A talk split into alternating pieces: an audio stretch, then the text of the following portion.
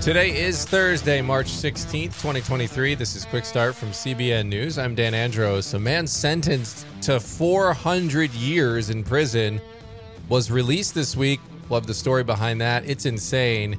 And more. On today's podcast, we're bringing news from a Christian perspective. Subscribe, leave a rating, share it with a friend. You can email us as well, quickstartpodcast at cbn.org. Joining me now, as always, to get through the news of the Cray as we do each and every weekday morning at 7 a.m. Billy Hallowell, Trey Goins Phillips. What's up, fellas? It's Friday, Junior. What's going on?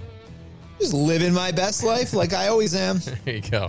Dude, just flying through the week. It's already Thursday. Yeah. Well, quick week for you. You haven't been here. I know. Well, I'm kidding. yeah. I'm kidding. I mean, you were I was a- traveling. no, you were on work, assignment. Though. You were on assignment. I know. I'm just, Yeah, I'm just Okay, giving you a hard time. anyway, um, it is flying by. There is just, I mean, the news comes fast and furious, and today is no exception. And this story that I mentioned at the top a prisoner freed after the 400 year sentence comes down, and he spent three decades in prison. And honestly, this story, the details, it's just, it's one of those ones you wouldn't believe it if you just saw it like in a movie or something. It's, it's too wild. It's kind of heartbreaking too. I mean, it's Yeah. a heartbreaking story, but then you're like, 400 years. How many people did he kill? Right, And then you yeah. find out none. you find out what he did and you're like really and then he didn't even do it turns out or at least they couldn't prove it so the, we'll have all the details on that it's incredible um, and as well we're going to get into the on the main thing today talking about the mainstream media most of us know that it's broken but rarely are they held accountable well a former media executive who's now the executive producer for the megyn kelly podcast he went through and just called to the carpet the mainstream media with examples, with insider voices, and we talked to him, and so we'll have that conversation coming up. But first, we are going to go through the news here in 90 seconds. A Russian fighter jet struck the propeller of a U.S. surveillance drone over the Black Sea earlier this week, and officials are calling it a brazen violation of international law. The incident has added to Russia US tensions, and it appears to be the first time since the height of the Cold War that a US aircraft was brought down after an encounter with a Russian warplane. A 13 year old girl who was reported missing in Dallas was found locked in a shed more than a thousand miles away in North Carolina after she was abducted and raped by a man who she met on social media. She was found in Lexington, about an hour's drive northeast of Charlotte. And cameras captured the vehicle near the teen's home. That's how they located him with that information, made a traffic stop, eventually were led to the location of the shed. The suspect is 34 year old Jorge Ivan Santos Camacho, and he was arrested and faces eight felony charges. And a Christian school in Vermont that withdrew its girls' basketball team from a playoff game because of a transgender athlete on the other team has been banned from participating in future tournaments. The decision was announced on Monday of this week by the Vermont Principals Association. Those are just some of today's top headlines. You can check out those stories and more over at cbnnews.com. Guys, a lot going on there. This Christian school, we have the story over on FaithWire right now. You can check out the full details there. But you have this opening action that the school takes and says, We think that this is harmful to our women students. And the Principals Association strikes back. Unbelievable. Well, gone are the days of religious liberty. I feel like this Yeah. is, you know, we're watching these things percolate and happen. We were told they would never happen, right? Mhm. Um, we just, you know, and and now they're happening. And I just, for me, I look at it and I think, where does that end? You know, like this is just the beginning, I Yeah. think, of these sorts of things. But it seems entirely unfair to to handle it in this way when there seem to be other options that could be undertaken. Yeah, and it's interesting too because the school had already petitioned the state um, board of education asking for leniency when it comes to this policy because not just of their their Christian beliefs, but also just because of, of the the central issue that the principal there has made, which is that, or the head of the school has made, which is that it's just not fair to female athletes, which you know 10 15 years ago is something that the left would have been very sympathetic to but Mhm. because of the way the tide has turned uh, and because of the way the sexual revolution has advanced uh, the left I, I, don't think they really know where they stand on this issue because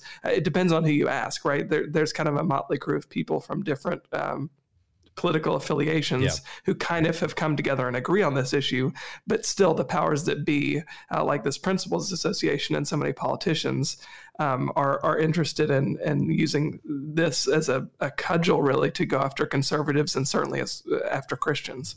Yeah, and, uh, and I don't know if you guys caught this, but Drew Barrymore, who apparently has a talk show, I didn't, I was not aware of this at all. Were you, were you guys aware of this? But she has a talk show, and she had this transgender activist, Dylan. I don't even know what their name is, Dylan Mul Mulvey Mulvaney something. Mulvaney, Yeah, something of that nature. But you've probably seen them all over on social media. He's dressed up as a woman and he's getting more and more famous. And Drew Barrymore is sitting there on her knees in this show, essentially apologizing for all the hate that Mulvaney's getting directed their way. People are snapshotting it and saying, well, look at the patriarchy, another win for the patriarchy. And to your point about the, the left not really knowing exactly where they stand on this, and you got different people on different spectrums, it sure seems like the popular choice now is to just lean in to just say they're women and that's that. I mean, this is the danger of disconnecting from the truth, right? You know, Yeah. you can walk around all day long and say, it doesn't matter, believe whatever you want. Well, this is the consequence of believing whatever you want. There's no more standard of truth anywhere. And everybody then suddenly is punished when they decide that they want to hold on to traditional truth, which we believe to be ultimate truth, which is scripture. Suddenly you're a pariah when when you hold on Yeah. to those things. But every other confused perspective goes, apparently. Yeah, and the other Yeah, well- yeah, go ahead, Trey. Well, I was just going to say, and once again, the sad irony here, as we've talked about before, is uh, the ones who are left holding the bag are the are women, right? It's Yeah. it's they're the they end up being the victims uh, yet again in this uh, fight to on the left to end the patriarchy, whatever that means. But clearly, it doesn't mean empowering women if if this is the if this is the the position they've taken. Well, and it's the consequences of, as you said, Billy, giving up the truth and just Yeah. again, I mean, this doesn't mean you can't have compassion for people who have gender dysphoria. That those these are two separate issues. What's happening is you have one side saying you must just accept into this faux reality that I have of myself. And everything a- about society must play along with this reality. I mean, it would be uh, if you want to take it to a ridiculous end, it would be it would be like me saying I am a 400 foot dragon, and you have to now bend society to capitulate to everything that would relate to whatever a 400 pound dragon needs. It's just unreasonable, and but you're seeing the consequences of that, which is, as you said, Trey, women are being shorted, and they're being told to celebrate this. Yay, the first woman to do X, Y, and Z, and it's really just a man who thinks they're a woman because of gender dysphoria. Again, not to belittle that condition, but you're seeing the consequences of demanding that society go along with it. Yeah. Well, and, and I think that this is going to get stranger. And the other complicating factor you have here is that people feel like they have to, right? Yeah. That they have to do this because if they don't, they're watching people lose jobs. Yes. They're watching people lose opportunities. They're watching teams not be able to compete anymore, you know, Yeah. um, in a sport. And so your fear leads you then into that place. And I think the sad part is that that actually breeds more confusion and, and actually hurts people who are struggling with these conditions as well. All right. Well, we're definitely going to keep an eye on that as things develop because it doesn't feel like this is the end of this. I know that they're appealing uh, that decision there. So, and of course, this issue, larger issue, is not going away anytime soon. We're going to head into our next story now. And after spending more than three decades behind bars, um, a man who was serving a 400 year prison sentence for a robbery committed in 1988 has been released. So, three decades plus in prison there. What's the story? Yeah, this is Sidney Holmes. He's 57 years old and he left prison a free man on Monday evening after prosecutors looked into the circumstances around his conviction. And again, you just mentioned this was a 1988 robbery. So this guy spent more than 30 years behind bars, was sentenced to 400 years, which seems just absolutely insane. Um, and, you know, basically what happened was in 2020, he went to the state attorney's conviction review unit and declared his innocence. He said, look, this 1988 crime, I did not do it. He was apparently persistent over the years and that he was innocent. And, um, you know, they, they did a review, they explored what happened. And what's bizarre is that they actually walked away saying, you know what, he has a plausible claim of innocence because of how he became a suspect and because of all of the precarious eyewitness identification that unfolded initially in the case back in the 1980s when he was found guilty. Uh, they said that he is, quote, highly likely that he is factually innocent of the armed robbery. And then five of the six independent panelists on this review voted that he was innocent and deserved to be immediately exonerated. And so that happened on Monday night. It was a really emotional scene. His mother and other family members running up to him uh, to hug him. Um, and uh, obviously, uh, emotion raging. This is somebody who lost, he has a daughter. Um, and he has some grandkids, but he lost all of his life. He was 23 years old when this happened, and now he's 57. He's not had a job. He's not had lived a normal family life. Nothing. He's been behind bars um, obviously, the thing that has shocked people most is that it was a 400 year yes, sentence. I have questions.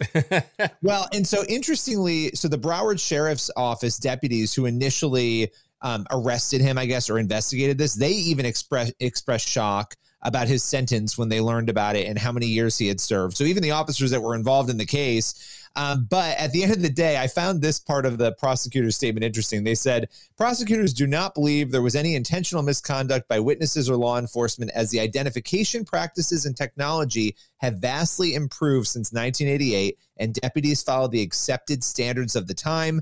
The methods methods used would not be acceptable practices today. That honestly, that that's that is that explanation is insufficient in my opinion to understand how you arrive at a four. We could probably go down the list. I don't have it in front of me of hmm. some of the most violent criminals in American history, and I don't think very many of them got a 400 year prison sentence. And if I'm not mistaken, he was accused of being the getaway driver in an armed robbery. Obviously, if committed, that wouldn't be good, but no one died in this crime, correct? Yeah, so it was a man and a woman. They were they were robbed at gunpoint, and he was accused of driving the vehicle, as you said. Right. So yes, okay. That, that let's yeah. So the evidence now they look back on it. It's terrible evidence. It's based on very flimsy, you know, eyewitness accounts. Let's just say he's guilty of this. How how is that a 400 year sentence? Uh, on what planet does that make any sense?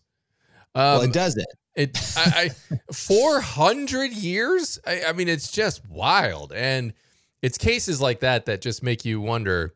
Um, as we were talking about behind the scenes, guys, what other cases are out there where there's just these insane sentences? And I know there's advocacy groups that are looking for these sorts of cases and trying to root them out, but you know, there's only so many adv- advocacy groups and there's so many cases out there that you're just never going to get to them at all. But stuff like this is just, I mean, 400 years, that's nuts. But aside from those crazy details, he also made some comments after the release. You'd expect there to be some emotion, as you said. But what was the most surprising thing that he said? Yeah, I mean, and this was buried for a lot of outlets that covered it, right? And to me, this is the headline for us and what we do is he you know, after his release, he gave what I would describe as a pretty forgiving response. Um, he was talking about, he said, you know, what what would mad do for me? Like, why be mad? What would it do for me? And then he yeah. went on to say, with the Christian faith I have, I can't have hate, just mm. have to keep moving. And I thought, if, if I lost all those years of my life, I don't know how I would be. I mean, I thought that was actually really a powerful uh, testament to Absolutely. what he claims to believe. Yeah. Right. Yeah. 100%. I mean, that's your whole life. I mean, that's not just time. That's your your ability to meet someone and get married and have a family.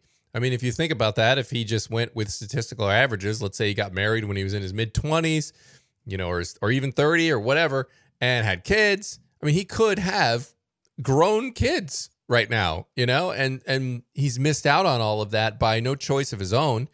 And it's just uh, you know, to have that attitude certainly is evidence that there's something else working inside him um, through the spirit. One other one other quick thing.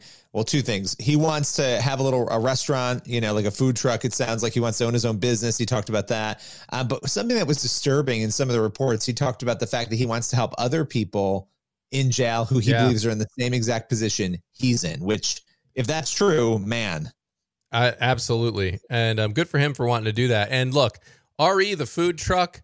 Come on, GoFundMe. This is one of those times where there needs to be a GoFundMe. If if it hasn't been created, we should start it for him.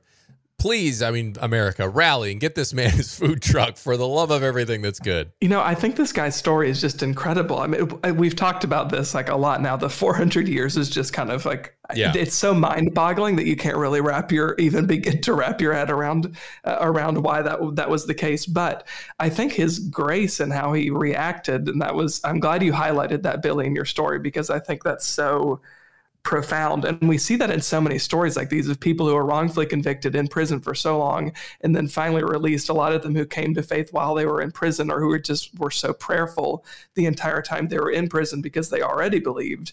Um, I just what a what a testimony of faith and trust. Hmm. Uh, that the right thing would come to pass. And I just hope that in in whatever situations we're in, uh, obviously for most of us, never going to be that extreme. Uh, I would hope that we would have enough faith to trust that our, that you know a sovereign God is still going to work it out for His glory. By the way, whether He was released or not, right? God yeah. is still on the throne, and He would right. still be glorified either way. Yeah, and I, I, think you make a good point there, Trey, and just the profoundness of it all. It, re- it really is thought provoking and you see stories like this where people in horrible circumstances, like in prison for long periods of time, and yet they have this faith attitude. And it reminds me, you know, of scripture saying the Lord is close to the brokenhearted. And you can just see the truth in that statement in cases like this because how else does that make sense? Unless the Lord is close and working in somebody in that situation and drawing them to himself and just giving them that inner peace despite a ridiculously I, I just couldn't imagine what that would do to your mental state to know that you're innocent of something and then be stuck in a cell for 30 plus years. It, it would it, it would seem to be enough to drive you insane, but apparently the Lord sustained through all of that. At the least bitter. At yes, the very right. least. No, but but but praise God. I mean that's that's why we worship our God because he's worthy and um all of that. It's it's great stuff. So glad to see he's out. Glad to see uh, that that justice was done there. So appreciate you bringing that story. And we're gonna head on into the main thing now. And trust in our media is at all time lows. It hasn't always been good anyway, but it's at an all time low right now. It's been sinking rapidly. And accountability isn't really there either. I mean, we all know, for example, the Hunter Biden laptop story that was dismissed, and outlets were purposely not covering it because they felt um, it was too close to the election and they didn't want to interfere with the election in that particular way. So there's so many things like that, and then we just move on. Well, we spoke with a former media executive and colleague, Steve Krakauer, who has a new book out in which he talks to a number of media insiders and power players, and he chronicles the main major issues plaguing the media industry today. It's fascinating stuff, and that's today's main thing. All right, we are joined now by Steve Krakauer, who has a new book, Uncovered How the Media Got Cozy with Power, Abandoned Its Principles, and Lost the People. Steve, thanks for being here. Hey, guys, great to be on with you. Yeah, you know, for decades, people have been complaining about bias, particularly on the right, as you said. It is interesting because once, you know, Trump was in office, it felt like, and I'm not saying it was just Trump, but it felt like there was a real shift where a lot of the complaints or the things that have been talked about, you were starting to see them and it was very visceral. I mean, it was very obvious. It wasn't something you could even argue about. Why why do you think that happened during the, you know, maybe the Trump administration? Yeah, there's again, I mean, I think there's so many factors to it. But I, I was having this conversation last week with someone where I, I said, if you know, Twitter is a very new phenomenon, right? Twitter it basically was invented in 2009, uh, was popularized around 2011, 2012. So we're not talking about a huge amount of time that this this platform has been around. So let's just imagine a world where Twitter didn't exist. It just that one didn't get invented what would have the Trump administration coverage have looked like in during that time? And I, I, would argue it actually would have been been significantly different because so much of what happened during those those 5 years or so when it was running for office and then became president was the performative nature that came from Twitter also the incentive structure that comes from Twitter. You know, the way, and I, I talk to people, uh, more than two dozen people on the record in my book, including people that are kind of in the mainstream media, people like Tara Palmieri at Puck News, Olivia Nuzzi at New York Magazine. And a lot of them point to this idea where people went after the Trump administration in very showy, dramatic, performative ways because of the accolades they would get on social media, particularly on Twitter. The incentive of getting new followers and new likes. Likewise, they would not cover certain stories or cover them certain ways because of the fear of backlash that they might get on Twitter, especially during the Trump years. And so you have this this in into the the current mix of what already existed, you have Trump, who I do think that there's there's some business element to what happened there. You know, he was great for business, and so okay, let's lead into that. There was something personal about it, as I track in the book. I mean, Jeff Zucker was essentially made the the president of CNN at the time was made by Donald Trump when he, they were at NBC together when doing Celebrity Apprentice. They were you could kind of say friends. I mean, he was at his wedding along with Katie Couric and Gayle King from CBS and Chris Matthews. I mean, you go right on down the line. I mean, he, he was part of that world and they became this turncoat to them. And then I think you put into that a very real sense, as ridiculous as the three of us may think it is, that people in those newsrooms believed they were in this existential fight to save democracy during the Trump years, that it was Watergate every day for them. And so when you enter that, I would argue that if you believe that, as I certainly do not, you would double down on your principles. Okay, that would be the time we need to really stick to our principles. But instead, they went the other direction. Guardrails were off. Suddenly, oh, you don't need two sources? No, we just need one. Eh, we kind of let's just let's just run with it. Oh, this this outlet has something. Let's just do that for 24 hours. So the, they believed that they were in this fight, and in response to that, they decided to say it's just too big of an issue. Let's just let's just go with with the principles we used to have. Those are gone out the window. Yeah, hundred percent. And you right at the beginning of the book, you know, you go through the the laptop story and you yeah. break that thing down and show it, and that is a prime example of what you're talking about.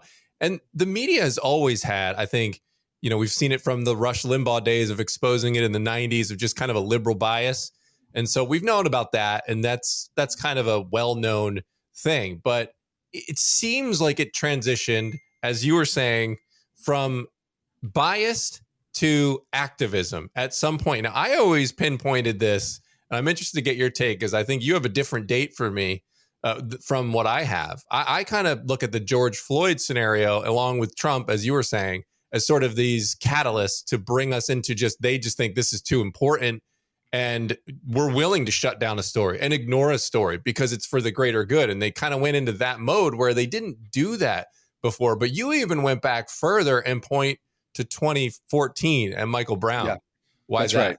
Yeah, I, I, really did try to figure out what that was. And I think that it was a combination. I think Trayvon Martin on some level started it, but it was a little bit more where, uh, look, I was at CNN during Trayvon Martin. So I, I understand that there was a sense by many people in that newsroom to get that story right. But by 2014, and again, I was outside at that point of CNN, that really was the catalyst, I believe, to, to start this. And as you point out, this was before Trump. This was before the elevator ride, and, he's, and he kicked off his campaign. So something else shifted there. And, and that story became so much about hands up, don't shoot, right? That was the, what Michael Brown supposedly said. And in fact, I would imagine many people on all sides of the aisle still believe that Michael Brown said that. And yet, as we now know, he didn't say that. We know that because of the Obama Justice Department's investigation that they did only a year later. So we're talking about 2015 completely disproved that. No witnesses said he said that. Instead, actually, he charged at uh, Officer uh, Darren Wilson. He, he reached for the gun. It was not a racially motivated shooting, as we now know. That was looked into as well. And so, all of these factors, and yet the response from the media was not to say, we got this so excruciatingly wrong in some cases, it was, as I pointed out, but in other cases, it was hands up don't shoot wasn't really about what it was actually said. It was about the rallying cry that it started the social justice movement that began from that. It became more of a symbol. That's the direction not just of the activists but of the media themselves. And when you have narrative over fact as that story ended up becoming that's what seeded the ground for what was to come during the trump years. Yeah. We've got all these things going on and clearly it's not going in the right direction. Do, do you think that it can be fixed and if so what are the sorts of things that need to need to happen so the short answer is that I'm I'm a I'm an optimist generally. I'm a glass half full person. Um, I, I think that that there's a path for the media getting better, um, and I uh, at the same time am not holding my breath for it to happen. Look, these are giant corporations in many instances. It's like a tanker trying to move that around. It's going to take a very long time, even if their head was in the right place, which I would imagine. You know, for the most part, they're not. Look, Donald Trump is running again He's ahead, certainly in a lot of the primary polls mm-hmm. right now. This is going to be very difficult for media, even if they wanted to try to to to you know get rid of those bad habits that they had in in you know the 2015 to 2020. It's going to be very hard for them to do that. But I think one of the reasons that I'm optimistic is because many people are are opening their eyes to this. And, and again, it's not political. I think people I talk to here in Texas on the left, uh, people that are Democrats, people that are even consumers of these mainstream outlets are understanding that these these places are not telling it to them straight, that they can't just go to one source and understand that that's the news anymore. Um, they need to kind of broaden that out. They're finding independent media in a lot of instances, and that's serving them in ways that they they sort of are starting to see okay this is feeling closer to me. This is feeling more true. This is feeling like they're they're they're talking to me and treating me like uh, i deserve more information. And so because of that i do think that the bottom line is really being affected these days at places like a cnn or an espn i mentioned in the book new york times when the bottom line starts hitting and it's not just the bottom line of of you know being able to try to find new viewers somewhere else but but literally the trust factor that, that the, the lack of trust is hurting the bottom line I do think that that it's going to it's going to change some executives to start making decisions that are at least in the best interest of their audience, which they should be doing at first. That's a step in the right direction. It's going to take a while though, but I do think that that those areas could get them back in the right way. All right, great conversation there with Steve Krakauer. You can check out the full conversation over on the CBN News YouTube channel. And that leaves us with time for one last thing, and we're going to look at Psalm 34 and 18. The Lord is near to the brokenhearted and saves the crushed in spirit. And we referenced that verse here just a few minutes ago on the podcast. And you can see it, guys, in so many examples the truth of this statement. Just, you know, knowing that when we're struggling to that reminder that we can turn to him to find that peace is so incredible. It really is. Mm. Yeah, I th- I think it's so encouraging to know that there there is a God who is sovereign, but sometimes that's difficult to believe, right? When you're going through a really a really tough situation, I think it's difficult to trust that God has a plan and a purpose. And then on the flip side, when you're you're doing really well, things are going great, there's the temptation in our own flesh to think, look how good I'm doing. Like I've done yeah. such a great job. Uh, but in reality, God's in control in both situations. Mm, absolutely. All right, good place to leave it here on this Friday, Junior. Hope you have a fantastic rest of your day. As always, don't forget to get on over to cbnnews.com, faithwire.com for more news from a Christian perspective. And Lord willing, and that creek don't rise up on us. We'll see you back here tomorrow with more. God bless. We'll see you then. Have a great rest of the day.